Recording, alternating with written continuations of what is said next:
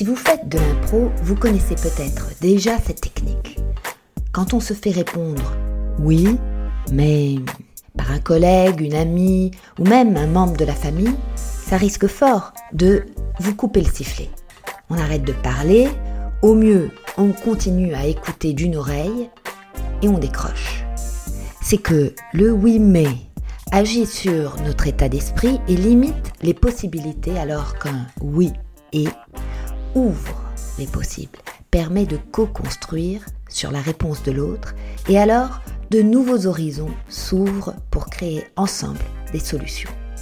Dans ce podcast, je m'entretiens avec des gens de milieux professionnels divers qui ont un point commun, avoir mis en pratique le oui et dans leur vie, personnelle ou professionnelle. Le oui et, c'est bien plus qu'une technique d'improvisation. C'est une posture, c'est une philosophie de vie, c'est un open space de collaboration. C'est parce que je crois qu'il est temps de passer du oui mais au oui et que ma mission est de faire rayonner ce oui et partout où je peux, en soi, au sein des équipes, dans des organisations, car je crois que plus nous serons d'adeptes à pratiquer le oui et, mieux le monde se portera. Bonjour, je m'appelle Laure Cohen et aujourd'hui je fais une édition spéciale d'une vingtaine de minutes sur l'approche appréciative.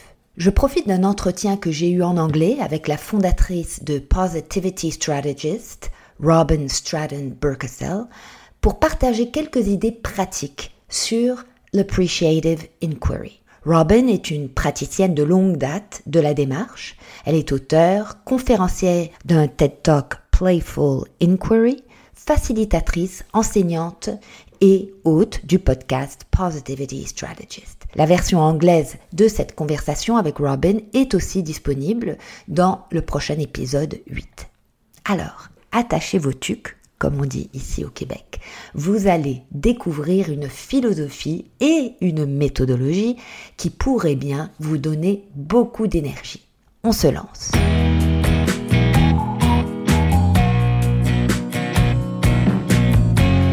Ce que vous pensez, vous devenez. Ce que vous imaginez, vous créez. Et ce que vous ressentez, vous attirez. Épictète, philosophe stoïcien du 1er siècle après Jésus-Christ. Avançons de plusieurs siècles au 20e, Peter Drucker, le sage du management, nous donne son conseil.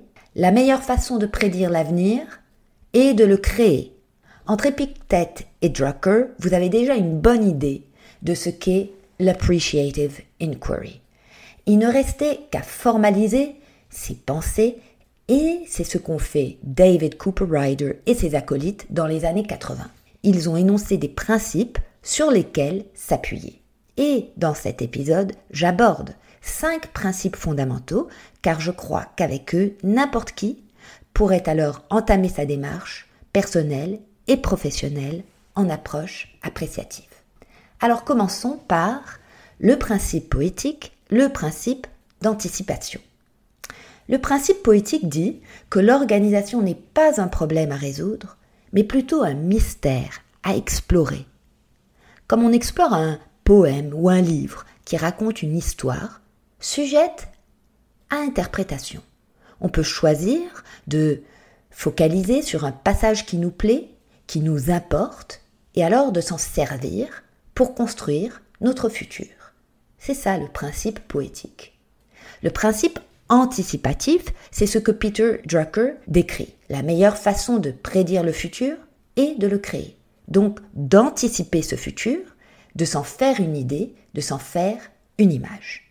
Mise en pratique. J'ai demandé à Robin Stratton Burksell ses conseils et je lui ai demandé comment elle, elle incarnait ces deux principes dans son quotidien.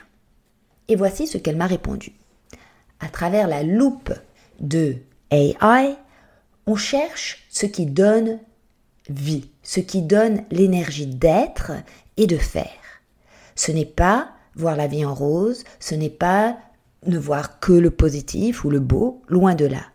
L'approche appréciative, comme Cooper Ryder l'a écrit dans un récent article, Appreciative Inquiry in a Broken World, est d'autant plus puissante qu'on semble faire face collectivement à un mur. C'est aussi la raison pour laquelle la nature est une source importante d'inspiration pour envisager le futur. L'approche appréciative, c'est l'art de questionner son présent afin d'anticiper un futur qui nous donne envie d'agir. Mais pour poser les questions qui portent, qui puissent générer ces idées, de la créativité, de l'énergie, il faut vraiment développer un muscle. Et ce muscle, c'est la curiosité. Dans son podcast, Robin accueille toujours ses auditeurs en les complimentant sur leur esprit curieux. Alors je lui ai demandé quelle est l'importance de la curiosité dans l'approche appréciative. La curiosité, nous dit-elle, est importante car elle est liée à l'esprit d'ouverture à soi et aux autres. C'est avoir des idées ouvertes, mais aussi ouvrir son cœur aux autres. L'approche appréciative est certes une méthode de développement organisationnel, mais c'est bien plus parce que c'est une philosophie. Et c'est peut-être pour cela que Robin rejette, elle, le terme d'experte. Parce que lorsqu'on est curieux, on ne parle pas avec la voix de celui qui sait tout, mais avec l'envie d'apprendre, et d'apprendre notamment des autres. Pour Robin, lorsqu'elle donne une formation, ses étudiants et elle sont des co-apprentis. Et c'est pourquoi il y a toujours d'autres façons de voir la réalité et qu'elle est sujette à interprétation.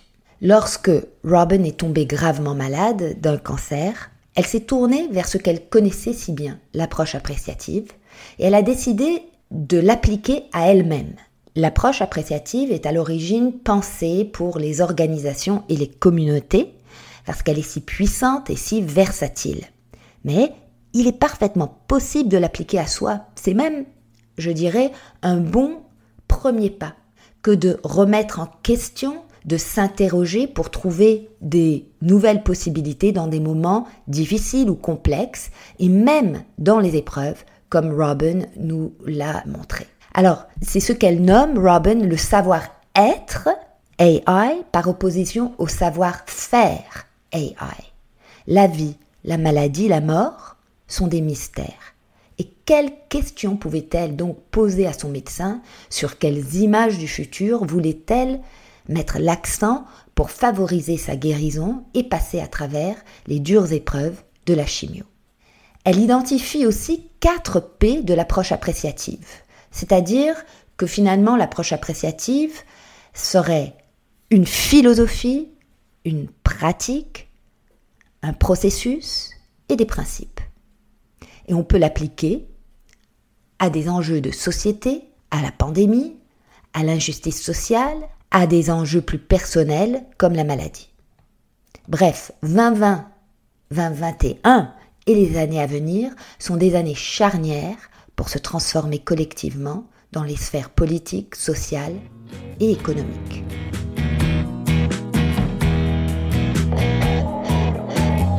Aujourd'hui, nous vous invitons à ouvrir vos yeux d'enfant, le fameux beginner's mind, et à découvrir, à rêver, à décider, à déployer pour voir comment vous aussi pourriez utiliser le oui et de l'approche appréciative pour développer votre leadership humaniste.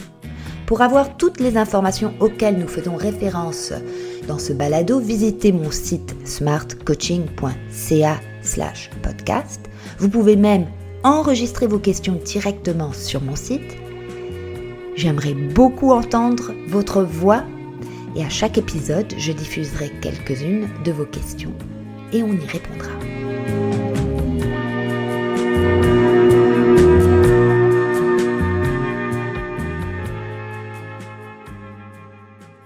Le troisième principe est le principe constructionniste.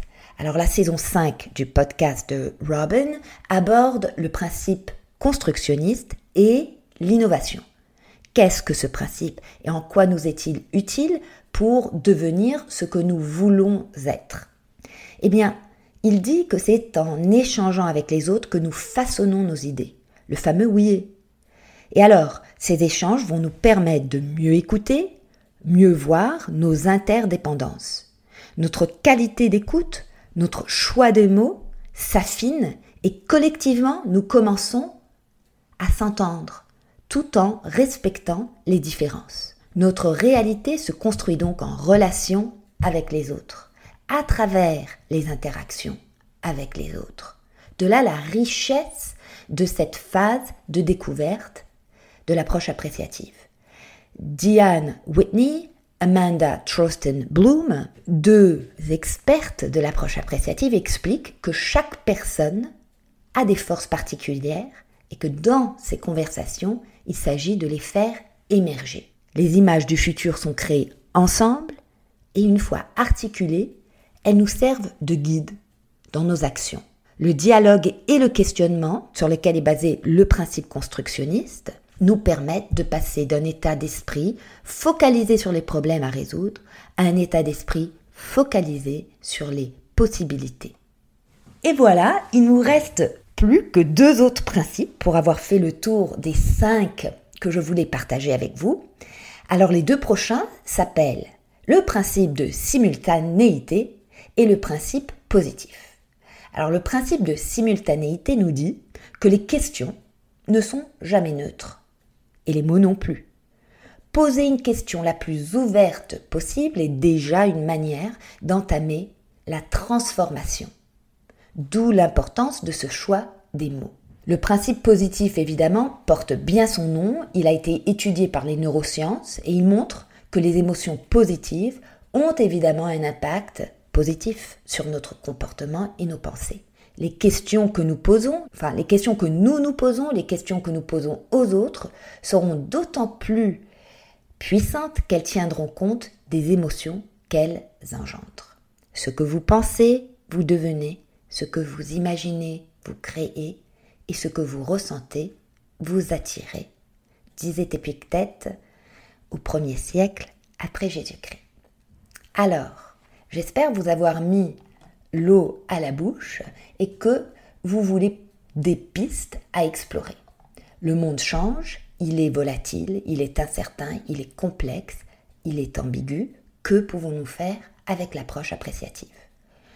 Je dirais, commencez petit. Commencez par exemple personnellement avec un vision board je donnais euh, dernièrement un atelier avec le Why des femmes de Montréal où on utilisait les images pour bâtir l'avenir dont on rêve personnellement et collectivement.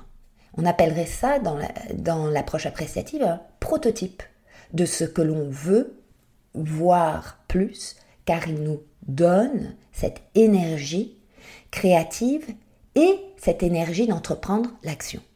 Autre piste, essayez de voir des possibilités là où d'autres ne voient que des problèmes. Observez. Pensez à utiliser vos forces pour faire face à ces différents enjeux et, je dirais, prenez goût à poser des questions. Poser des questions génératives qui ouvrent des portes plutôt que d'enfermer. On appelle ça la capacité de recadrer pour servir, pour honorer vos rêves. Alors oui, c'est vrai, cela s'apprend, cela demande du travail, mais je dirais que je suis moi une praticienne de l'approche appréciative et j'y suis venue parce qu'on finit jamais de poser des questions et d'apprendre. Ça devient une addiction de découvrir et de voir où nous amènent ces conversations génératives sur lesquelles nous nous construisons tous ensemble. Ceci conclut l'introduction au principe de l'approche appréciative, euh, tirée de ma conversation avec Robin Stratton Burksell, que vous retrouverez dans son intégralité dans l'épisode 8 de mon podcast Oui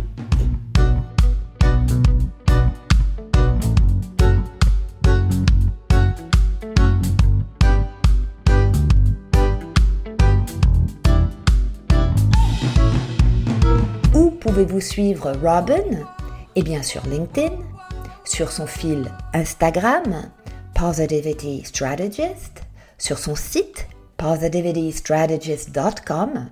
Elle offre aussi un cahier d'introduction gratuit à l'approche appréciative.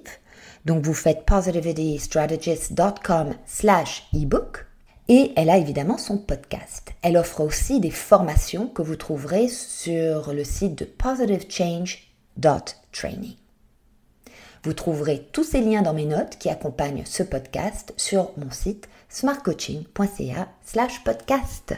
Merci chers auditeurs, de nous avoir écoutés. J'espère que vous avez envie de sauter dans l'action de l'approche appréciative. N'oubliez pas que toutes les ressources et les liens mentionnés sont disponibles sur mon site. Et je vous laisse avec un brin de poésie. À nos aïeux. Le chat se moque de la vieillesse au fond de tes rides. Quand des raies de lune courent sur les rideaux, il joue à les attraper de sa patte de velours noir. Il voit l'ombre de l'ombre, la lumière de la lumière, et du coin de ses yeux entr'ouverts, il devine le sourire d'enfant de la vieille femme penchée au-dessus de lui.